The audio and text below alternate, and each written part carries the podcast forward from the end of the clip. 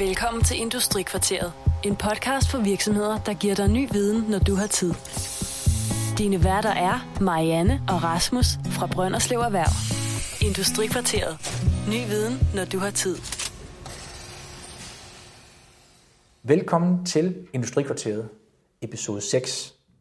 Den her gang er emnet sikkerhed, og vi har besøg af Nis Peder fra SecuriPax. Han er administrerende direktør. Vi kører den her podcast en lille smule som en test. Det er første gang, vi har et offer inde, der lige har holdt et morgenmøde. Ja. Netop om IT-sikkerhed. Velkommen til, Nis Peder. Tak skal du have. Tak fordi jeg må være med her i din podcast. Jamen, vil du være velkommen da. Det er kun hyggeligt, at der er folk, der har lyst til at sidde med herinde. SecuriPax, hvor gammel er I egentlig som virksomhed?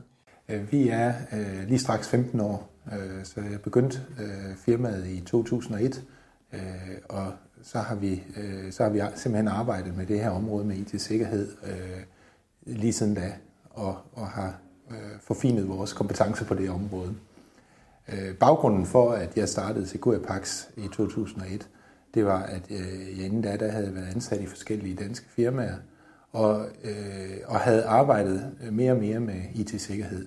Jeg har en teknisk baggrund, hvor jeg har arbejdet med både programmering og med netværksløsninger og lignende. Jeg har en uddannelse fra Aarhus Universitet, og jeg kom til ret tidligt at arbejde med noget, der hed med IT-sikkerhed at gøre.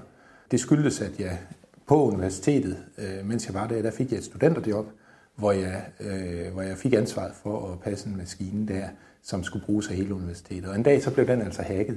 Og det synes jeg jo, det var da nok så irriterende, fordi jeg troede egentlig, at jeg havde taget mig godt af det. Og det her, det er jo tilbage midt i 90'erne, vi taler om, ikke? Jeg måtte jo finde ud af at få ryddet op efter det der, og fandt jo så ud af, at der var rigtig, rigtig mange ting, som vi havde gjort forkert og gjort uhensigtsmæssigt, og det var derfor, der var masser af muligheder for nogen til at hacke det der system. Men det gav mig blod på tanden, og jeg tænkte, det var da lige godt sørens. Nu vil jeg prøve at sætte mig i, hvordan man kunne have forhindret det. Og jeg kom ud og arbejdede med noget netværk der midt i 90'erne. Der var det meget stort, at mange virksomheder de begyndte at få lavet internetforbindelser. Det havde de ikke haft tid til, og så skulle de jo have nogle firewalls. Og det firma, jeg kom til at arbejde for, de sagde, jamen, hvem ved noget om sikkerhed? Og så kiggede de på mig, for jeg havde jo stået for en maskine, der var blevet hacket engang. Og så kom jeg altså til at arbejde med det. Og jeg ved ikke, om det i virkeligheden var nogle særlig gode, en særlig god reference at have, at man havde haft et system, som ikke havde modstået. Men det gjorde jeg i hvert fald som sagt, at jeg havde blevet på tanden og kastet mig ud i det her.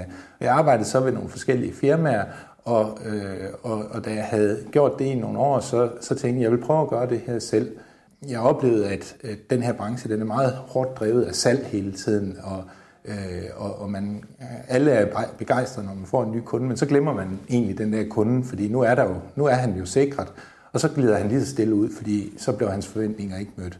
Og jeg tænkte, jamen, det kunne da være interessant at prøve at lave en anderledes virksomhed, hvor jeg vil prøve at basere det på et anderledes værdisæt. I stedet for, at det skulle være salg, så vil jeg prøve at basere det på relationer med de kunder, som vi har, og med de medarbejdere, vi har. Og simpelthen prøve at lave en virksomhed, hvor vi vil prøve i stedet for hele tiden at skulle ud og finde den næste kunde, og det næste projekt, som er sådan en evig drive, som folk bliver nødt til at være under.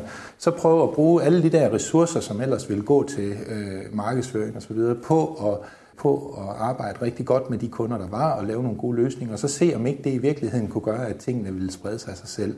Og det har det faktisk gjort igennem de der 15 år, så det er den måde, vi stille og roligt er vokset på. Ja. Nu er det IT-sikkerhed, jeg arbejder med. Ja. Normalt, hvis jeg går ind til købmanden, så har han mælk og ugeblade og smøger og øl nede bagved. Hvad er det for nogle produkter, jeg kan købe hos jer? Ja.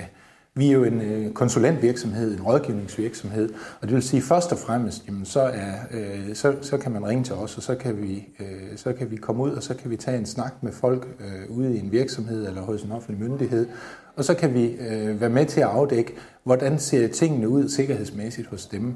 Det er den ene del af det, at finde ud af, hvad er status quo egentlig. Og det næste, det er så at begynde at arbejde med kunden på at få løftet det der sikkerhedsniveau op til der, hvor virksomheden i virkeligheden ønsker at være. Der er ofte et gab der jo. Men det gab, det eksisterer først og fremmest, fordi det her det er et lidt specielt område, som ikke så mange ved noget om. Og mange virksomheder tænker, at vi har jo vores firewall, vi har vores antivirus, så det er nok godt nok. Og det er også det samme som det naboen han gør, så det er vel formentlig godt nok.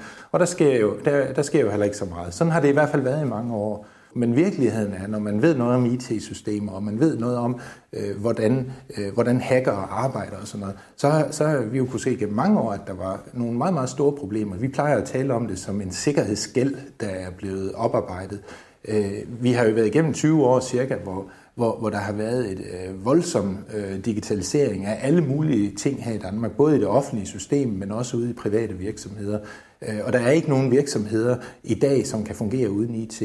Man har hele tiden haft et meget, meget skarpt fokus der på, at vi skulle implementere nogle tekniske løsninger, som kunne effektivisere, så vi kunne spare nogle folk væk, og vi kunne levere måske en bedre service, og det er alt sammen meget godt, og det er også lykkedes alle de der ting i vidt omfang. Men fokus under hele den der opbygning og hele den der proces med digitalisering, det har ikke været ret meget på sikkerhed. Det er sådan noget, man har troet, jamen, det kom vel med. Ligesom hvis man køber en bil, så forestiller man sig også, at den er jo da bare sikker. Men det var de altså faktisk ikke tilbage i 1930. Der var biler ikke sikre. Det er jo først noget, de er blevet efterhånden, fordi der er kommet nogle krav om, at man skulle sikre nogle ting. Og sådan har det ikke været inden for IT-branchen. Der har ikke været nogen, der har stillet krav om det, og mange virksomheder har heller ikke gjort det, fordi det var ikke derfor, vi investerede i ting, og det var ikke af hensyn til sikkerheden. Men man troede bare, at det fulgte med. Og det er ikke tilfældet. Så derfor er der faktisk et gab. Og når man først begynder at tale med en virksomhed, og for eksempel virksomhedens ledelse om, jamen, hvad har I af forventninger i virkeligheden til sikkerheden, jamen, så hører vi gang på gang, de siger, at de har den forventning om, at man ikke må kunne hacke virksomheden, man må ikke kunne komme ind osv. Og når vi så kigger med de briller, vi har på, og med den erfaring, vi har, så kan vi gå ind og sige, jamen, der kan vi faktisk se, at der er mange risici. Og mange gange så kan vi faktisk se, at virksomhederne er blevet hacket allerede. De ved det bare ikke, fordi det har ikke sådan haft en synlig konsekvens. Men det har måske haft den konsekvens, at der er nogen, der har stjålet følsomme informationer fra dem, produktplaner eller et eller andet, som har gjort, at man i virkeligheden har haft et tab, måske uden at vide det. Men der er også sket meget på området. Da vi flyttede kontor, nu har vi fået at vide af borgmesterne, at vi skal flytte kontor igen herfra, men ved sidste flytning, der fandt jeg en gammel medarbejdermanual. Ja. Der stod blandt andet, at det var forbudt at streame radio på ens computer. Ja. Og det var hensyn til båndbredden. Ja. Det er der ikke nogen, der brokker sig over i dag. Man kan få utrolig mange ting hentet ned på ens computer. Mm. Men det er rigtigt. Altså, verden er jo eksploderet i muligheder, sociale netværk og alle mulige andre ting, som hele tiden stiller sig til rådighed og vi kan få radio eller musik eller film eller hvad vi nu vil 24/7 og lige præcis som du siger, internetforbindelserne, de er jo i dag blevet kraftigere, så det er som regel ikke det der er problemet. Det kan man godt downloade, men der kan jo så give anledning til andre problemer. I nogle virksomheder vi oplever, der synes ledelsen måske ikke, det er nogen særlig god idé, at medarbejderne de bruger meget, meget lang tid og mange ressourcer på sådan noget som Facebook i arbejdstiden. Det må ligesom høre til i privatsfæren i stedet for. Og hvordan får man så stoppet det? Man kan lave nogle regler, men det er jo ikke sikkert, at folk de følger de der regler. Og hvordan gør man så? Det er sådan nogle ting, vi kan arbejde med. Og det var bare et eksempel, men altså mest af alt, så handler det om at få afdækket, hvordan ønsker virksomheden, at deres sikkerhedsniveau skal være, og hvor er de så i virkeligheden, og hvordan kommer vi så fra den aktuelle virkelighed og hen i den ønskede virkelighed.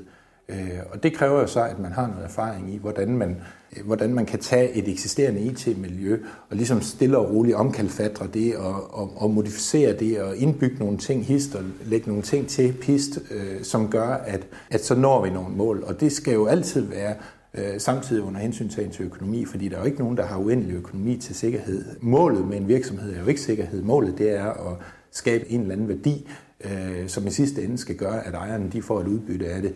Så det duer jo ikke, at hele bundlinjen den går til sikkerhed. Omvendt så duer det heller ikke, at de værdier, som er opbygget i virksomheden, de værdier, som ejerkredsen har, og som de måske regner med, at de skal leve længe af, når de engang går på pension, det duer ikke, hvis de værdier, de i virkeligheden kan blive eroderet væk på et øjeblik, fordi et IT-sikkerhedsangreb, et hackerangreb for eksempel, går ind og får lækket nogle dybt fortrolige informationer, som måske var virksomhedens fremtid, eller man laver et angreb, som får virksomhedens IT-systemer til at holde op med at virke. Ja, fordi i pressen, når man læser om en virksomhed, der er blevet hacket, dækker det over mere end bare, at De har været inde og stjæle data. Der er flere forskellige typer af hacks eller IT-sikkerhedsproblemer. Ja, der er rigtig, rigtig mange. Altså der er jo der, hvor en virksomhed bliver angrebet, en hacker trænger ind i deres server og stjæler ting. Det er fuldstændig rigtigt. Det er jo sådan en måde at gøre det på.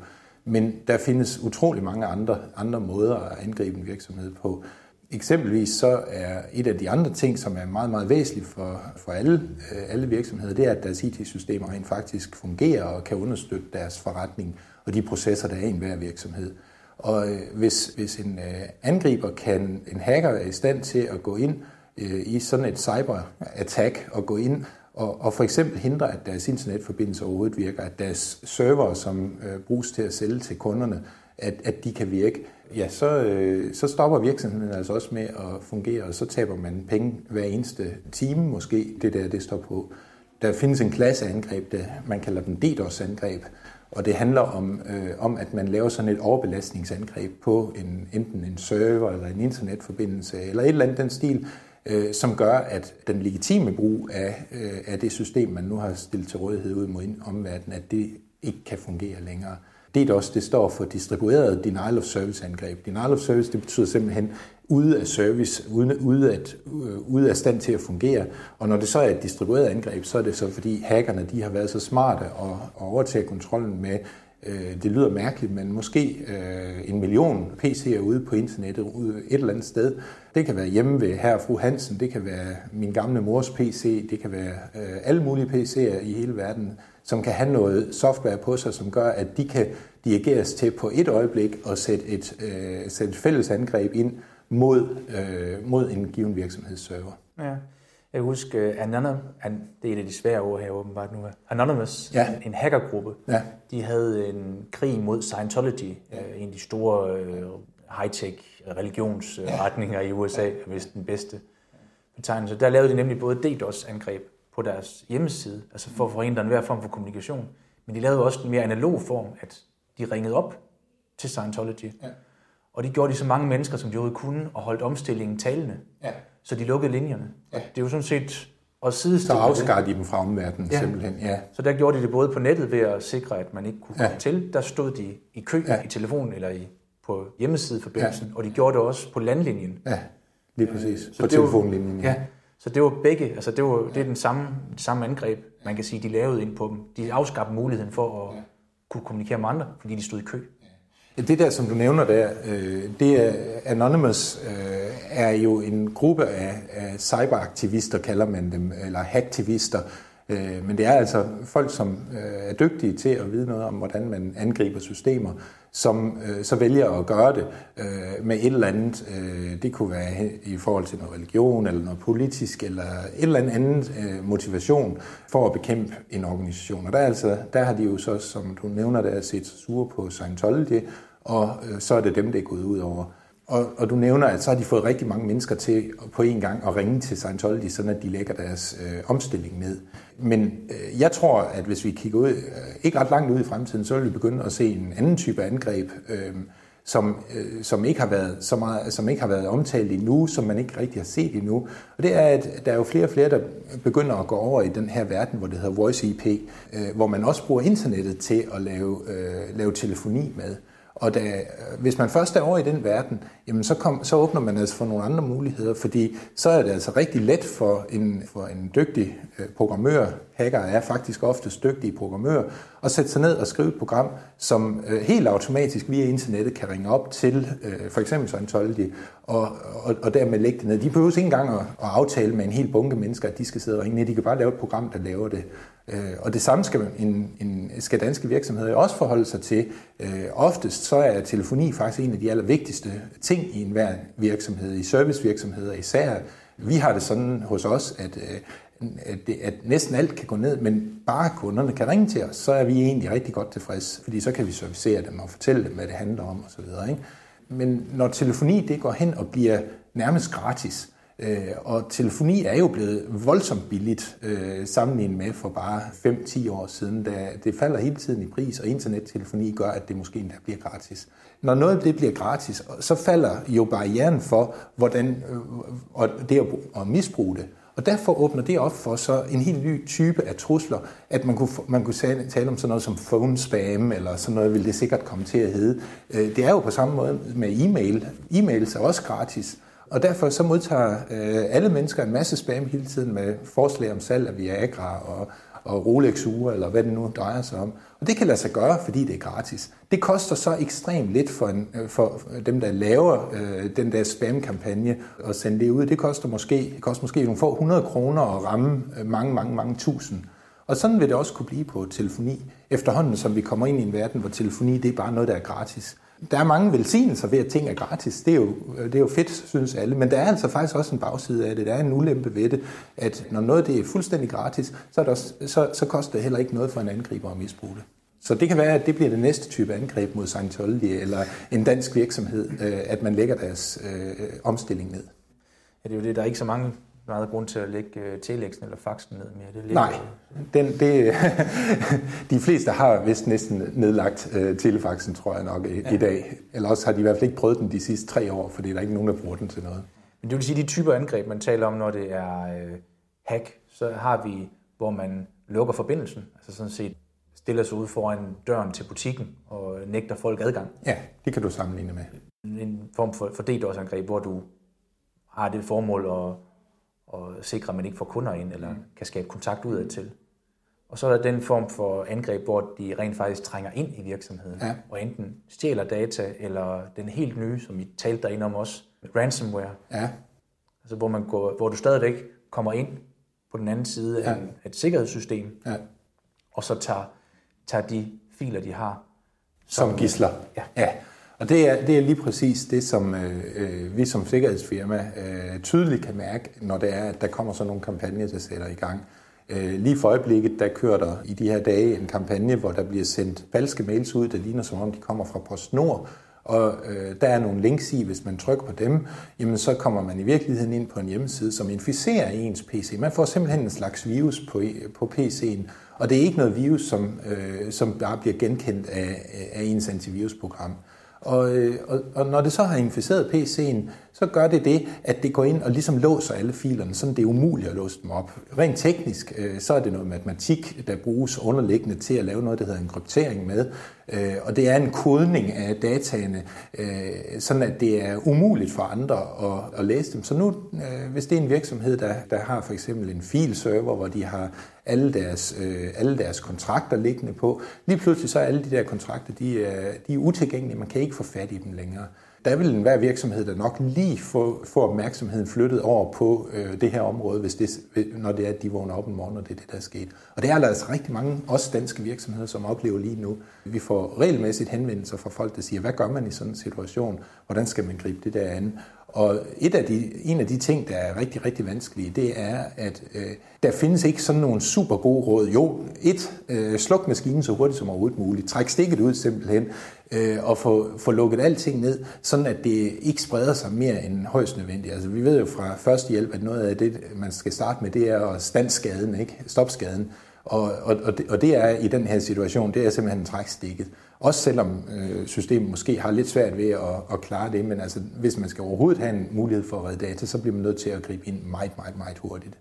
Og derefter, jamen, så handler det om, at så kan der ligesom være 2 veje, fordi sådan en ransomware, som har kodet alle filerne, alle dokumenter, som man ikke kan læse dem, når den har gjort det, så kommer den så, og så dukker programmet op og siger, at man skal sende et større beløb i den internetvaluta, der hedder bitcoins, som man ikke kan spore. Det skal man sende til de her hackere, som står bag det, og så til gengæld vil man få en nøgle udleveret, som kan låse op for dataen igen og kan afkode de her dokumenter.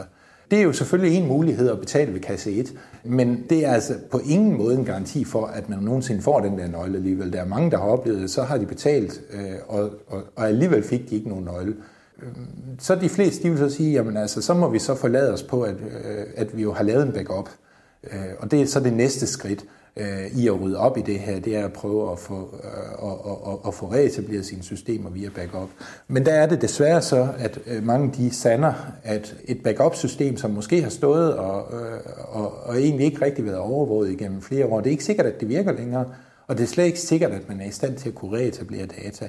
Og det er en meget, meget smertelig erfaring, når det er, at ens kontrakter de ikke længere er tilgængelige. Det råd, vi kan give til alle omkring det her, det er egentlig, som det er på de fleste andre sikkerhedsområder, at det er for sent, når skaden først er sket. Når man sidder i subdagen, så er det meget, meget vanskeligt at gøre ret meget. Men inden tiden, så har man muligheder for at handle. Så der er jo et åbent vindue nu, hvor enhver kan gå ind og arbejde for at sikre sine systemer mod sådan nogle angreb her. Og det vil være en god idé at gøre det. Det er nogle typer angreb, som mit bedste bud er, at langt de fleste virksomheder vil blive udsat for det her over den kommende tid. Med stigende sofistikation i angrebsformen. Ja, det er så en form for værdi, angrebet kan have, fordi man kan sige, hvorfor gør de det? De gør det for at tjene penge. Det er simpelthen koldt og kynisk. Det er organiseret kriminalitet. Mange har et billede af, at hacker, det er sådan nogle skoledrenge med bumser, der sidder bag ved skærmen om natten, og så sidder de og laver deres angreb, og det gør de nok bare for sjov. Og sådan var det også engang. Men plejer er død, og det, at det var på den måde for 5-10 år siden, det er ikke det samme som at det er i dag. Trusselsbilledet har ændret sig fuldstændig markant bare over de sidste 2 eller 3 år. Og det, der er den helt store forskel, det er, at organiseret kriminalitet er kommet ind og blevet en markant faktor. Tilbage i tiden, jamen, så mafia-lignende organisationer, de bedrev jo primært deres aktiviteter inden for sådan noget med at skyde folk og kræve beskyttelsespenge og salg af narko og sådan noget. Men de har set lyset. De har simpelthen set lyset i, at det er så svært at opklare IT-kriminalitet, fordi det er svært at spore ting, der foregår på internettet. Og det er meget, meget sikkert at sidde for eksempel et eller andet sted i Rusland eller i Kina, eller hvor end det her det foregår henne. Det er ikke kun i de lande, de kommer fra selvfølgelig, men ofte kommer ting derfra. Og der kan de sidde trygt og uden fare og forrette angreb via internettet mod hele verden. Og der er ikke nogen risiko for dem overhovedet, men de skovler penge ind, fordi de retter deres angreb ud mod så mange, at der skal nok være nogen, der betaler. Så det er den store game changer, at der er kommet en økonomisk kriminalitet på et meget, meget organiseret plan. Det samme ser vi jo med mere traditionel hacking, hvor det der med, at nu trænger nogen bevidst ind i en server og stjæler for eksempel industrihemmeligheder eller lignende, det er også blevet meget mere systematiseret. Og virksomheder benytter det imod hinanden, konkurrerende virksomheder benytter det imod hinanden. Men noget, som man også har set, det er, at det i stigende grad er noget, stater gør imod andre stater, og at stater hacker virksomheder i udlandet for at stjæle erhvervshemmeligheder og give til deres egne virksomheder, sådan at de stiller sig bedre i konkurrencen. Og vores erfaring er, at uanset hvor vi kommer hen og kigger på netværk og systemer, jamen så er de simpelthen inficeret med virus, de er inficeret med det, man kalder malware, altså ond programkode, som kan gøre hvad som helst. Og det betyder jo, at det her, det er inde alle steder. Mange snakker om det her som om, vi skal undgå at blive hacket, men det er slet ikke virkeligheden. Man er hacket. Det er jo også et spørgsmål om, at de programmer, der er kommet ind, om de har gjort noget, som har gjort, at man har opdaget, at man er blevet hacket. Det vil sige, den lille paranoia, jeg har nu, den podcast, vi optager nu her, den lægger jeg op på Amazons AWS-server og gør offentligt tilgængelig. Ja. Der er jo heller ikke nogen hemmeligheder i det, vi sidder og siger her. Men mine bankoplysninger vil jeg være ked af at lægge derop. Ja. Så den del med, at jeg har noget, der ligger i skyen eller i et andet land, hvor at jeg har risiko for, at den fremmede statsmagt, at de vil kunne ind bagfra og tage de data ud. Ja. Det er den primære risiko, jeg har tænkt i det. Men du siger, at det største problem faktisk ligger i mig som bruger. At jeg har sikkerhedsrisikoen, fordi jeg skal have en ny screensaver, eller jeg skal have et nyt ekstra program. Ja, et eller andet smart, som du lige, som du lige tager imod, og som det lyder som altid tilbud, for det er gratis. Men virkeligheden er jo desværre, at der er ikke ret meget, der er gratis, der er noget værd. Og du betaler altid på en eller anden måde for noget, ikke? Så det er fuldstændig rigtigt. Altså når man taler om IT-sikkerhed, så er der 3 grundlæggende begreber, som egentlig er i spil altid. Og det er nemt at huske dem, for det hedder CIA, ligesom den amerikanske Central Intelligence Agency, så det er nemt at huske. Men det er en forkortelse, og det er så på engelsk, så jeg oversætter det også. C'et, det står for confidentiality, hvilket betyder fortrolighed. I'et, det står for integrity, hvilket betyder integritet også på dansk, eller pålidelighed og validitet. Og det sidste A, det er availability og handler om tilgængelighed. Og alle ting, som kan ske, det kan man faktisk indplacere i en af de der tre kategorier. Så nu fortæller du, at den her samtale her, som vi nu har, den her podcast, den vil du lægge op, og du siger, at det er der jo ikke noget sikkerhedsproblem i, for der er ikke noget hemmeligt i det. Og det, du der adresserer, det er så CED, altså confidentiality. Og det er fuldstændig rigtigt. Hvis der havde været noget hemmeligt, så havde vi nok ikke haft mikrofoner i rummet, og vi så havde snakket om det. Så vi har jo en intention om, at det her, det må folk gerne vide. Men vi skal huske, at der også er et I og et A. Der er et integrity og et availability, altså et integritets- og tilgængelighedsaspekt. Hvis nu det her var vigtigt for os at få den her information ud, så skulle vi måske overveje tilgængelighedsaspektet af det. Ville nogen kunne lave et DDoS-angreb mod Amazon, som kunne gøre, at man ikke kunne få fat i den her podcast? Men der er jo så også et integritetsaspekt af det, fordi hvis det nu er, at nogen faktisk kan gå ind og ændre i den lydfil, som du lægger op i den podcast, sådan at i stedet for, så bliver der sagt, at Rasmus er en sjovere, og i den dur, jamen så kan det være, at vi lige pludselig har et problem i stedet for. Sikkerhedsproblemer, de kan krybe om de mærkeligste steder. Ikke? Ja. Jeg vil sige, at det var ikke bevidst tanke, I siger, at I lavede det her, men det var tilgængelighed, jeg havde tænkt på det. Ja, du tænkte, at det tilgængelighed er godt. Og det tror jeg også er rigtigt. Amazon har et stort netværk med masser af computere over hele verden, og derfor til sådan noget, som skal være offentligt tilgængeligt som det her, jamen så er det et udmærket sted at lægge det. Og i mit galopperende storhedsvanvid havde jeg jo tænkt, at der ville være sådan usandsynligt mange mennesker, der skulle hente en fil med lydfilen her på vores hjemmeside. Ja. Hvis den lå på vores egen server, så ville det være... Jeg ikke kunne klare det, nej. Ikke med det niveau, jeg havde sat i hvert fald. Nej. Realiteten er nok... Det kan jeg godt forstå. Det kommer lidt mere drypvist. Det kunne jo godt være, ja. Men når det regner på pressen, så drøber det på dejen. Det er det. Så det har været ude for tilgængelighed. Ja. Jeg vil sige, hvis der er en, der vil lave en sjovere podcast omkring mig, så husk at give dem episode 7, så har vi dækket næste. Ja, det er rigtigt. Ja. Men det er de forskellige typer angreb, der er. Har du sådan, det er altid det, vi godt kan lide at høre også, godt, det ikke var mig, historien. Har du sådan en af de helt slemme historier? Nu skal du selvfølgelig ikke sættes navn på virksomheden. Hvor galt kan det egentlig gå? Jamen det kan jo gå rigtig, rigtig galt. Altså virksomheder lever jo af, at de har IT-understøttelse. Hvis den IT-understøttelse, den svigter, jamen så ender det med, at det kan koste virksomheden livet simpelthen. Vi oplever at få henvendelser fra virksomheder, som for eksempel med det her med de her ransomware-angreb, som koder dokumenterne på filserveren, hvor de står, og de har ikke nogen mulighed for at få reetableret de der data. Og hvis det er uheldigt, og det virkelig er de kritiske data, der bliver ramt der, jamen så kan det koste en virksomhed livet. Og det er virkelig, virkelig seriøst. Ja, for det er både på medarbejderkontrakter, ja. Det er på tegninger, produktionstegninger, korrespondancer, mailsystem. Hvis man er rigtig uheldig, så har man også fået sat en telefonserver op. Ja. Ja, regnskabssystemet vil vel også i nogle tilfælde kunne gå ind og blive påvirket. Sådan ja, det kunne det da i hvert fald. Og der har man jo så på det område, der har enhver virksomhed en forpligtelse til at kunne aflægge et årsregnskab.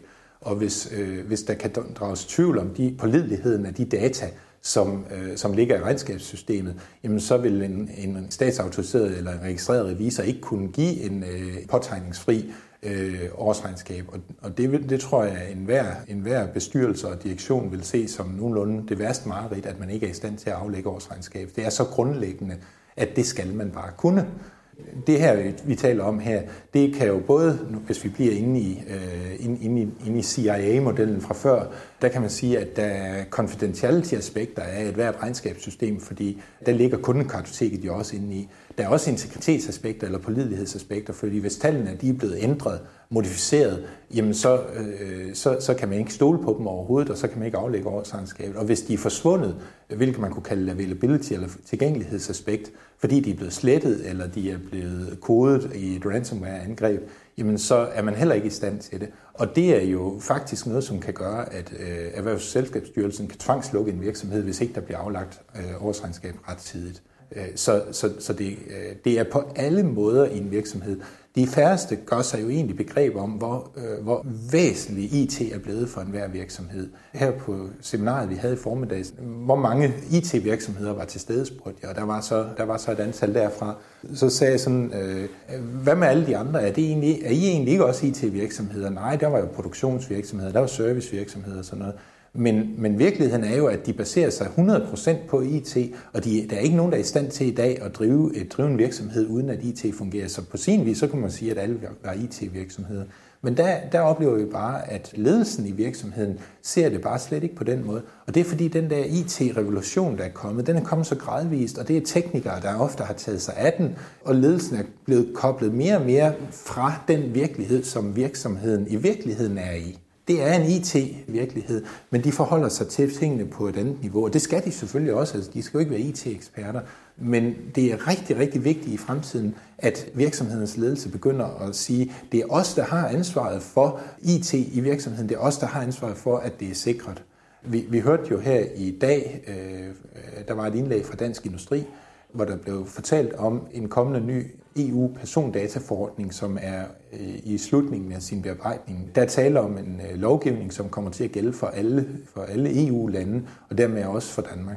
En lovgivning, som går ind og løfter kravene helt markant for alle, der behandler persondata. Og persondata, det er jo alt, vi næsten arbejder med. En hver virksomhed har jo et lønningsbogholderi, har ansættelseskontrakter, hvor der er informationer om de her medarbejdere. Og det skal lige pludselig underlægges et lovsæt eller et regelsæt, som stiller markant højere krav til håndteringen af det, end det man har gjort hidtil. Uanset hvor skarp eller ikke skarp den der lovgivning bliver, så er det i hvert fald ikke nogen tvivl om, i mit sind, at det bliver markant skarpere, end man nogensinde har set i de lovgivninger, der har været hidtil. Og der bliver nogle sanktioner, nogle bødestørrelser ilagt det her, som i dansk sammenhæng vil blive set som eksorbitante. Man taler om et sted mellem 2-5% af en virksomheds årsomsætning worldwide, som i blot et eksempel på, at data er blevet lækket, vil skulle betales i bøde. Og vi har aldrig set bødestørrelser i det omfang i Danmark tidligere. Nej, der er det så værd at huske på også, at det gælder igennem virksomheden. Som direktør i en virksomhed, så har du ansvaret for medarbejdere. Lige præcis. Så når der sidder sådan en knaldhætte som mig og bruger Dropbox som filsynkroniseringsprogram, hvis jeg lægger personfølsomme data derude i, for at skulle arbejde videre med dem derhjemme, så ved jeg ikke, hvilken server i verden de er på. Nej. Og det er et meget, meget stort problem, det der. Alle de her såkaldte cloud services, som Dropbox og alle mulige andre af den slags, der er kommet frem, som er så nemt tilgængelige. Typisk ligger de jo på server i udlandet. Det er sjældent, at det ligger i Danmark eller EU for den sags skyld. Ofte så er det faktisk i USA. Og den her nye persondataforordning vil stille nogle enorme krav til dig, hvis du vil bruge sådan et amerikansk system til det, fordi det netop er uden for EU. Og det vil slet ikke være noget, som man overhovedet kan leve op til. Nej. Det eneste, jeg kunne finde sådan let tilgængelige systemer, det har været Tresorit. Mm. Ja, her inden for vores retskreds, kan man sige. Ja. Og så hørte jeg, der var kommet en synkroniseringstjeneste fra Norge. Okay. Nu kan jeg huske, hvad den hedder. Jeg smider linket ud, hvis jeg lige kan finde det på også. Nu er Norge jo uden for EU, så man skal måske lige overveje, om det faktisk er lovligt at bruge en norsk tjeneste. Jeg ved det ikke, men det er i hvert fald nogle ting, som kommer, som når den her EU-forordning den bliver vedtaget, og det gør den formentlig i starten af 2016, og så vil der være 2 år til, at man kan implementere den i virksomheden, før den er obligatorisk, at man skal følge den. Og når det sker, jamen, så vil det være tvingende nødvendigt, at direktører og bestyrelser begynder at tage hånd om IT-sikkerheden på et helt, helt andet niveau, end det man har gjort hidtil. I Danmark har det været sådan, at der har været nogle ganske få sektorer, hvor der har været et stort fokus på informationssikkerhed. Og en af dem, det er for eksempel i den finansielle sektor, i bankvæsenet. Der har man haft en tradition for, at man tog sikkerhed meget nødvendigt, eller meget alvorligt. Og det har også været nødvendigt selvfølgelig, fordi de har med penge at gøre. Men der er også eksterne myndigheder, som hele tiden overvåger, om de lever op til kravene, og om de tager sig ordentligt af sikkerhedsspørgsmål. Og det er for eksempel Finanstilsynet.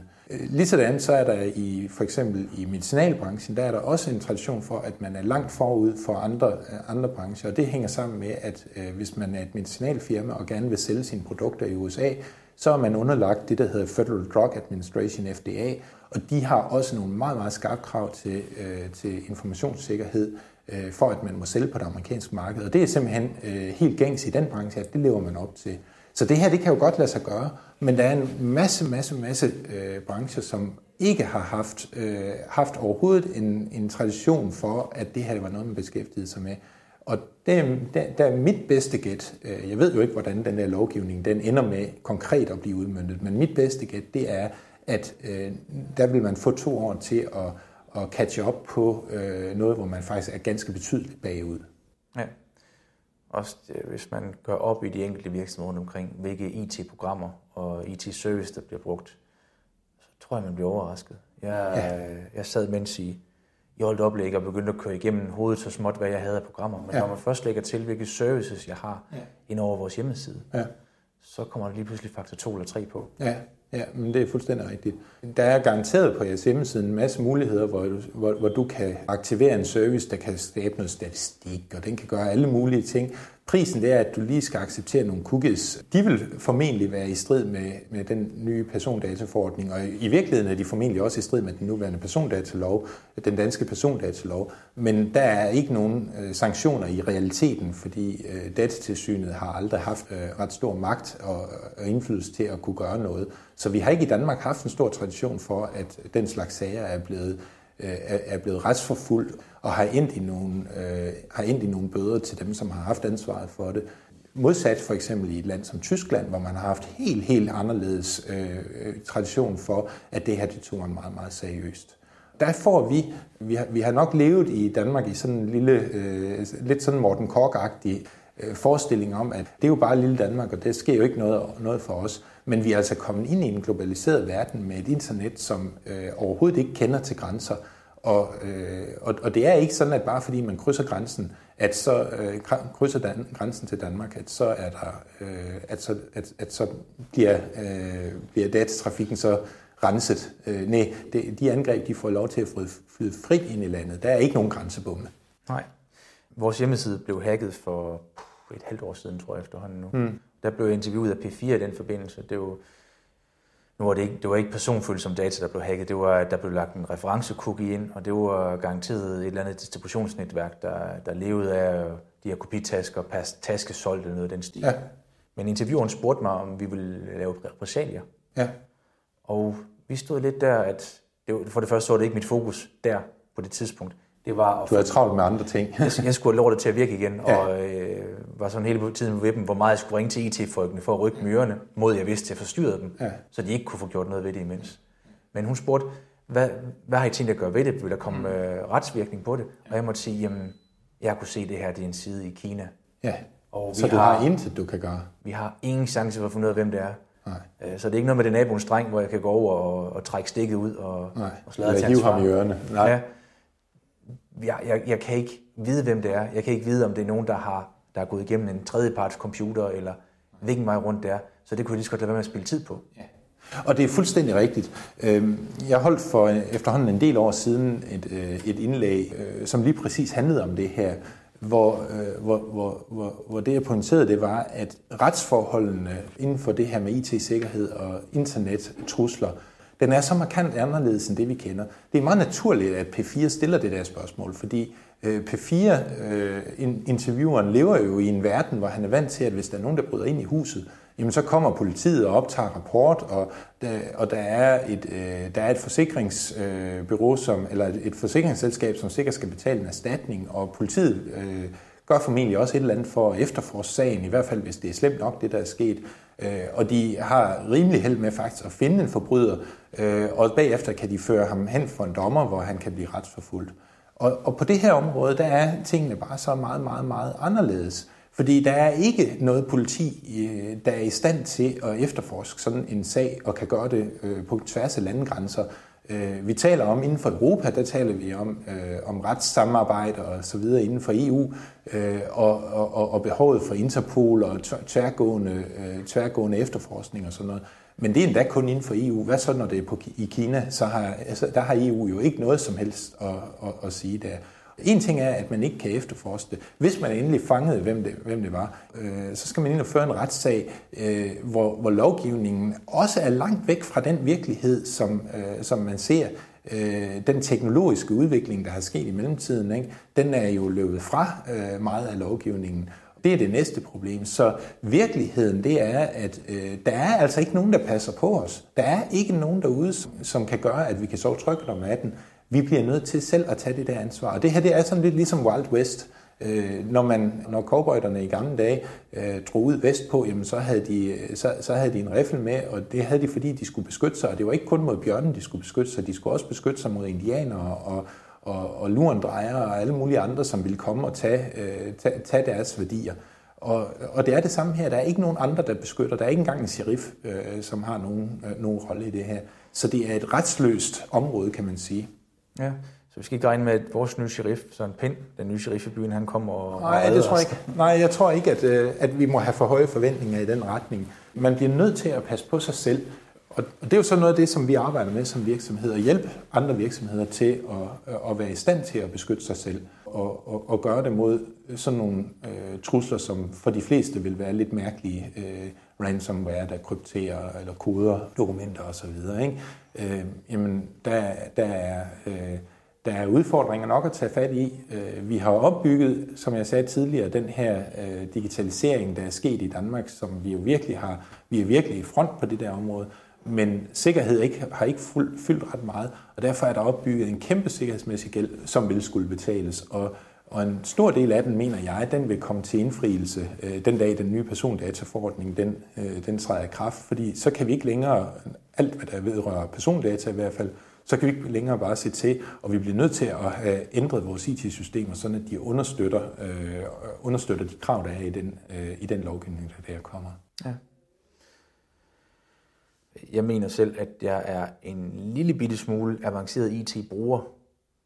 Ikke andet end det. Men du blev hacket, ligesom jeg også gjorde. Er du også blevet hacket? Jamen, jeg blev hacket den server, jeg passede på universitetet i Aarhus i 1994. Ja. Så ja, vi er jo alle sammen ofre. Jamen, det værste, det er også dem, der tror, de ved noget om det. Der kan det virkelig gå galt, har jeg hørt. Så det er åbenbart, jeg tror det i hvert fald, at jeg ved noget. Ja, det er der, man skal passe på. Har du 3 gode råd til mig, hvad jeg kan gå hjem og gøre for at gøre min hverdag i min virksomhed mere sikker? Ja, det har jeg. Man kan jo købe sig fattig i sikkerhedsløsninger. Man kan købe sig fattig i firewalls og antivirusprodukter og alle mulige ting, som kan gøre noget. Og det er meget, meget svært for almindelige virksomhedsejere eller borgere for den sags skyld at gennemskue, giver det mig nogen værdi eller giver det mig ikke nogen værdi. Men der er nogle helt grundlæggende ting, som jeg vil anbefale, at alle gør. Og der er faktisk lige præcis 3 ting. Og en af dem, og nu bliver det sådan lidt teknisk, man skal sørge for, at på de PC'er, som brugerne de har, der er noget, der hedder, at man kan være lokal administrator. Og det er simpelthen gift for sikkerheden. Det skal man simpelthen have slået fra. Og det er det første og det vigtigste bud i trepunktsplanen, hvis man skal ud af det dønd, man ellers sidder i sikkerhedsmæssigt. Så væk med det der hedder lokale administratorrettigheder, som gør, at den almindelige bruger i virkeligheden har alt for mange muligheder på den PC, han har. Fordi når han kommer til at downloade et program, som vil gøre noget ondt, jamen hvis han har en rettighed til at kunne gøre alt på PC'en, så vil det betyde, at når han kører det program, så kan det også gøre alt på PC'en. Og det er ikke nødvendigt, og det er ofte et udtryk for, at man har været en lille smule doven, når man satte det op, og så det var lettest på den måde. Det er lettest at sætte det op som lokaladministrator, men det kan sagtens lade sig gøre uden, og det behøves man altså ikke have dyre eksperter for at komme og hjælpe sig med at gøre det. Det næste, det er, at man hele tiden sørger for, at alle ens programmer de er opdateret. Især sådan et program som Adobe PDF-readeren. Det er et af dem, som er den senere tid blevet misbrugt rigtig, rigtig meget. Men også Internet Explorer og alle de andre programmer, som man har på sin PC, de skal opdateres til de seneste nye sikkerhedsstandarder. Og hvis man er en virksomhed, så bør man indføre et system, som kan hjælpe en med at administrere alle de PC'er, der er. Lige så snart, at man kommer op på bare 5 eller 7 PC'er, så er det faktisk, begynder det at være svært at holde styr på, hvor mange af dem er nu blevet opdateret med den nyeste Java-version for eksempel, og hvor mange er blevet opdateret med den nyeste Adobe Reader osv. Og på et eller andet tidspunkt i hvert fald, så begynder den administrative byrde ved det at blive så stor, at der begynder at ske fejl. Og der kan man indføre sådan et system, man kalder et patch management system, der går ind og sørger for, at alle de her programmer automatisk bliver opdateret, lige så snart, at der kommer, nye versioner, som skal rette nogle eksisterende sikkerhedshuller. Det er det næste niveau. Så begynder man altså at have ret godt styr på det. Det tredje niveau, hvor man går et skridt videre, det er at indføre nogle særlige sikkerhedsprogrammer. Nu begynder det nok at blive lidt mere langhåret. hvor man i stedet for at sige, at alle programmer må have lov til at køre på en PC, så kunne man i stedet for gå ind og lave en, man kalder det en whiteliste, altså en positiv liste over, hvilke programmer har overhovedet lov til at køre. Sådan at hvis der kommer et fremmed program ind, jamen så i udgangspunktet, så må det simpelthen ikke starte på PC'en. Det sørger de her whitelisting-programmer så for at gøre. Og det kunne være det næste niveau. Windows har indbygget nogle muligheder for det, som man kan benytte sig af i noget, der hedder Group Policies. Det er for IT-teknikeren vil vide, hvad det her det handler om. Summa summarum, det er, at man kan godt få styr på de her ting med relativt simple ting. Og dermed så får man løst måske 80% af problemstillingen.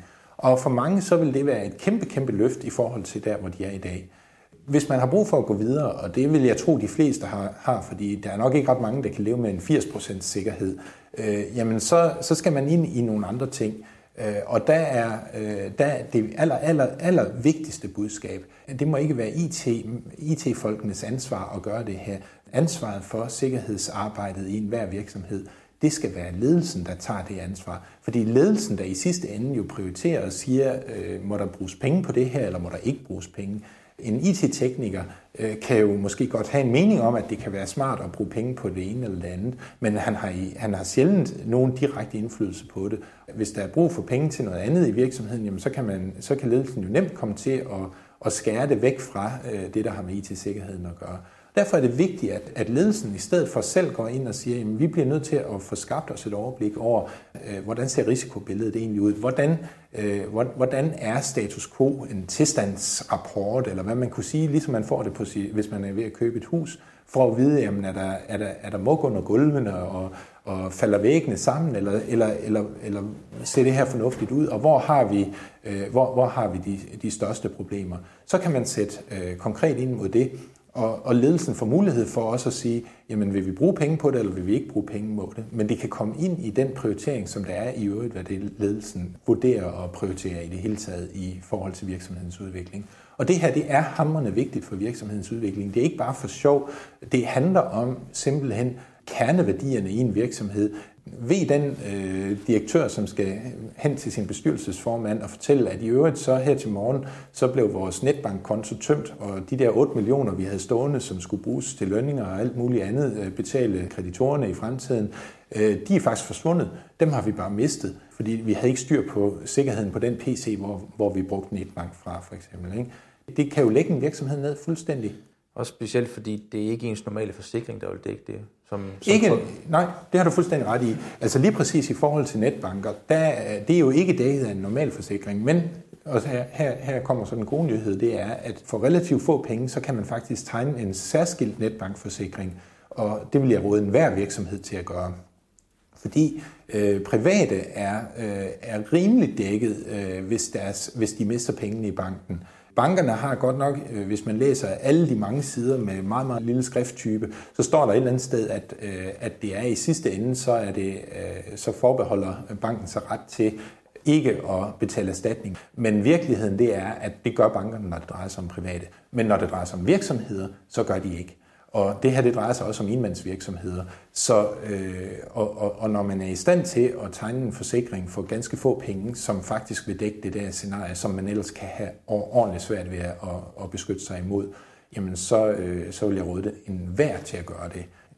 Uanset om det er en iværksættervirksomhed, eller om det er en veletableret virksomhed, så kan man gøre det her. Ja. Vi er ved at været noget igennem, hvad jeg havde af... Men jeg har faktisk 2 spørgsmål, der er meget vigtigt, synes jeg selv, i forhold til det som IT-sikkerhedsmand. Altså, IT-sikkerhed, det her ry for, at det er stanjolhatte og tæppe over computeren, når man sidder og arbejder. Ja. Har du tape for dit webkamera på computeren? Det har jeg ikke, fordi jeg bruger det hele tiden. Så i vores virksomhed, der har vi mange, der sidder med hjemmearbejdspladser, som sidder rundt omkring i hele landet og arbejder. Og derfor så en ganske væsentlig del af vores arbejdsform, det er at kunne bruge webkamera. Så det vil være meget undergravende for vores virksomhed at gøre det. Men jeg kan sige, at når det kommer til vores private, ja, der bruger jeg det overhovedet ikke. Der har jeg ikke et webcam, jeg har brug for. Det har jeg også selv derhjemme, vil jeg sige. Det har du også. Det er et fint sort stykke isoleret. Ja, der skal ikke ret meget til jo. Det er svært for lys at komme igennem sådan et stykke tape der. Så det kan være en ganske udmærket måde at gøre det på. Selv min arbejdscomputer, hvor jeg også har webkamera på, der har jeg fået sat, jeg drejer kameraet til side og sat en fin lille legomand i fokus. Ja. Så det vil være en skaldet legomand med kaffekop i hånden, så kan det være, at de ikke tager fejl. Så tror de stadig ikke, det er mig, de taler til, når det er. Så kan jeg dreje den, når det er, jeg skal bruge det. Ja, lige præcis. Meget værre er det jo så, at du nok også har en mikrofon, som er tilsluttet din PC. Nej, jeg har 3. Du har faktisk helt 3 styks, ja. Så 3 gange værre, så. Ja. Fordi der vil, hvis du får det forkerte program ind på din PC, jamen, så vil den kunne aktivere det, sådan at alle de samtaler, der foregår på dit kontor, at dem vil man kunne overvåge fra en hackers side. Jeg ved ikke, hvad det er, du diskuterer på dit kontor, men hvis det er følsomme ting, så skal du måske overveje det. Det samme gælder jo faktisk også vores telefoner. Mange render rundt med smartphones og har iPhones og Samsung-telefoner, eller hvad det alt sammen hedder, Android-telefoner. Og man glemmer det måske, men det er faktisk, nogle små computere alle sammen, som endda har ganske mange kræfter. Og de har alle sammen jo i hvert fald en mikrofon, fordi det er ligesom ret nødvendigt, når man har en telefon, at den kan optage lyd. Men hvis man skal føre nogle samtaler, som er dybt fortrolige, hvor det ville være en katastrofe, hvis nogen de kom til at høre det, jamen så bliver man faktisk nødt til at efterlade sin telefon uden for mødelokalet, fordi man kan ikke garantere, at der ikke er nogen, der kan lytte med igennem sådan en telefon. Det har der været på det seneste en hel del snak om, også i pressen. For eksempel så blev Christiansborgs politikere i Folketinget, de blev spurgt om, hvordan de forholdt sig til det. Og det var jo ganske typisk, så var de overhovedet ikke klar over, at det kunne være sådan en problemstilling. Men der blev demonstreret, hvor enkelt det er at lave sådan et angreb. Og det bliver man nødt til at tage med i billedet. Så hvis man sidder og fører meget, meget fortrolige forhandlinger, hvor det vil være en katastrofe, at uvedkommende kommer til at kende indholdet af dem, eller at de overhovedet foregik, så bør alle parter simpelthen lægge telefonen ude for mødelokalet. Ja. Information havde også i sommer en længere avisartikel omkring det, hvor de lod en journalist-telefon blive hacket. Ja. Og der var det jo lige så fint. Der er jo både GPS, og som du siger, mikrofon, der er kamera i, og der er historik på telefonen. Det vil sige opkalds, sms-historik, web-historik, det hele er tilgængeligt. Billeder, og at man kunne tage billeder, uden at den var klar over det. Altså, som bruger, at du var klar over, den sagde jo ikke nogen lyd, når det var. Nej, det. Så du kunne spore folk og lytte til samtaler, optage samtaler, uden at det blev gemt på telefonen. Så mulighederne er utrolig store. Det er jo det andet store battle, der er, kan man sige. Det hedder Android eller iPhone. Hvad for en er mest sikker?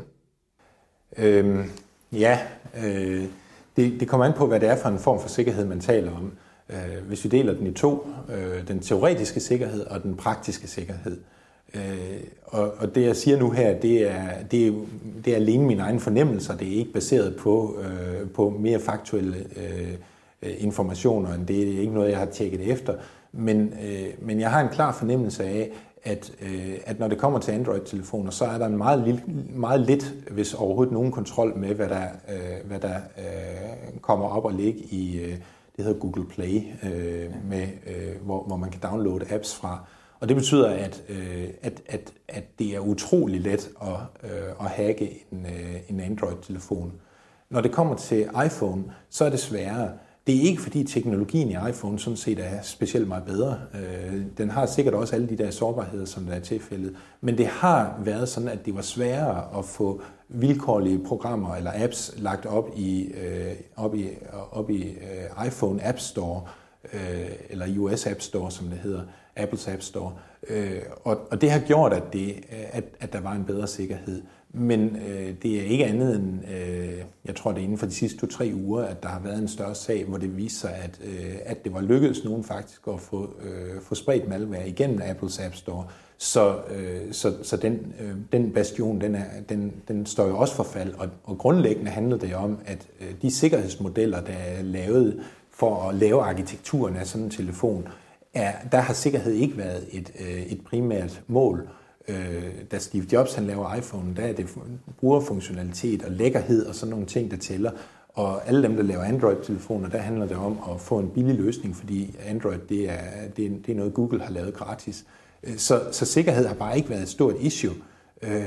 Og det er ligesom noget, man så prøver at reparere på og klistre noget på bagefter. Jeg ved, at der er nogen af mobiltelefonfabrikanterne, som bruger Android, som har lavet nogle ekstra ting til Android-telefonerne, som løfter sikkerheden markant. Og det har de investeret ret mange penge i. Jeg ved, Samsung har blandt andet gjort det, og det er ikke fordi, jeg vil ellers gøre reklame for Samsung overhovedet. Men der er begyndt at komme nogle løsninger, særligt fordi virksomheder kan være i en situation, hvor de siger, vi har simpelthen ikke råd til at risikere det der. Det bør enhver virksomhed jo forholde sig til. Nu er vi tilbage ved til det, jeg talte om, at ledelsen i en virksomhed, topledelsen i en virksomhed, bør kende, hvordan ser risikobilledet ud. De bør få udarbejdet en risikovurdering, som giver dem et overblik over, hvordan ser risikobilledet ud. Og hvis den risikovurdering viser, at der er brug af mobiltelefoner, at det kunne være et væsentligt problemstilling, jamen så bliver man nødt til at finde nogle løsninger på det. Det er ikke alle, der nødvendigvis vil synes, det er sjovt. Der er jo et religiøst battle mellem Android og iPhone, og hvis man nu kommer ind og sagde, jamen I må ikke bruge det ene, eller I må bruge det andet, jamen så vil der jo nok være mange, der kunne godt blive lidt stødt over det.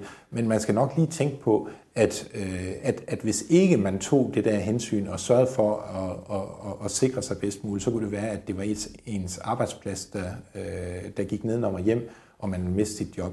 Og set i den sammenhæng, så er det måske et lille offer, at man må få en anden mobiltelefon. Ja, man må kravle til korset og så hoppe i den ene eller anden leje. Jeg er så heldig, så jeg har en Windows-phone efter eget valg, vil jeg sige. Så vi er jo så få brugere, så det er ikke værd at gå efter.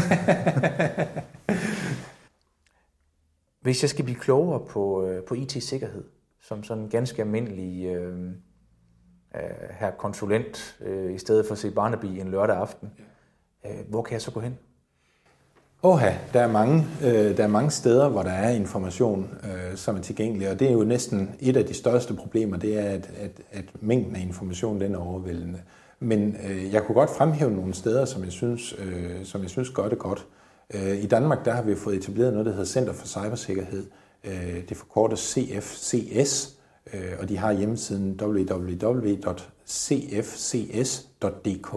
Det er en organisation, som ligger inde under Forsvarets Efterretningstjeneste, og et af deres formål er blandt andet at informere og skabe større bevidsthed omkring sikkerhedsspørgsmål. Og på deres hjemmeside, der kan man faktisk finde flere gode rapporter og anbefalinger, som også uden at det nødvendigvis behøves at koste en masse penge, så kan få løftet sikkerheden. For eksempel, det jeg nævner med de 3 vigtige ting, der handler om, at man ikke skal have lokale administratorrettigheder, man skulle have sådan nogle patch management løsninger, og man skulle have noget whitelistning. Jamen, det kommer direkte ud fra deres liste. De kalder det så godt nok 4 punkter, de 4 vigtigste quick wins, men det er fordi, de gentager patch management 2 gange i 2 forskellige sammenhænge. Så du har bare effektiviseret? Jeg har bare effektiviseret det og skåret det ind til benet og sagt, det handler i virkeligheden om det samme, ja. Så Center for Cybersikkerhed, cfcs.dk, det er et godt sted. Og så har vi jo lige på seminaret i dag hørt repræsentanten for Dansk Industri gøre reklame for den hjemmeside, de har, som jeg ved hedder di.dk, fordi der er der også en lang række dokumenter og guidelines, som fortæller noget om, hvordan kan man gribe det her an. Hvis man vil sådan ud i et lidt større perspektiv og vil gerne have løftet det her op til sin ledelse og have dem til at tage det her seriøst, så det jeg vil anbefale, det er, at man henvender sig til Dansk Standard og køber den standard, der hedder ISO 27001. Det er en standard, der handler alene om informationssikkerhed, og den er skrevet til topledelser i et sprog, som topledelser kan forstå, og den er ikke særlig lang. Den væsentlige del af selve standarden, den er måske kun 15-20 sider eller noget i den stil, og er nemt læst og forståeligt, og handler om, hvor vigtigt det er, at sikkerhedsarbejdet i enhver virksomhed er forankret hos topledelsen. Og hvad er det for nogle aktiviteter og nogle ressourcer, som topledelsen skal sørge for, der er tilgængelige?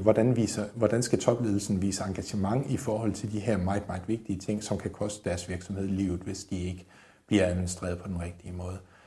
Og den er værd at læse og ikke særlig nørdet. Okay, så det er Center for Cybersikkerhed, og så DITEX hjemmeside, og så er det ISO 27001. Ja. 27001. Det er ISO, det er fordi det er en international standard, men man kan købe den hos Dansk Standard. I den her podcast, der er der noget, der hedder show notes, du kan finde i iTunes, eller du kan se det på vores hjemmeside. Der ligger links til alt det her ind også, så dig, der sidder derude, også kan følge med i, uden at skulle have fundet pen og papir frem. Vi er noget godt omkring. Jeg er sikker på, at vi godt kunne sidde og snakke meget mere og tage i andre retninger. Og det kan være, at vi skal gøre det på et tidspunkt også. Men Nis Peder, jeg vil sige mange tak. Selv tak. Til jer derude, tak fordi I lyttede med. Husk at gå ind på iTunes og give os en anmeldelse, hvis I synes, vores podcast var god. Så er der endnu flere, der kan finde den. I kan abonnere på den i iTunes. Hvis I har en Android-enhed eller en Windows Phone ligesom mig, så kan I hente et RSS-feed ind fra hjemmesiden også og lægge på jeres iTunes, eller jeres podcast-afspiller, og tage det den vej rundt. Ellers så er der ikke så meget andet at sige. I har lyttet til Industrikvarteret. Jeg hedder Rasmus Pedersen, og jeg har interviewet Nis Peder Bonde fra SecuriPax. Tak for i dag. Tak. Du har lyttet til Industrikvarteret.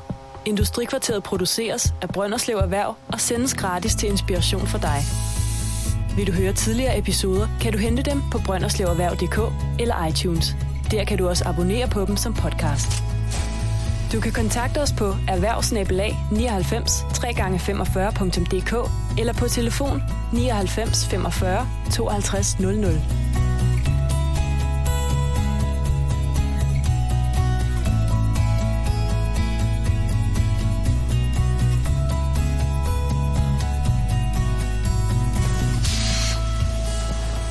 Industrikvarteret. Ny viden, når du har tid.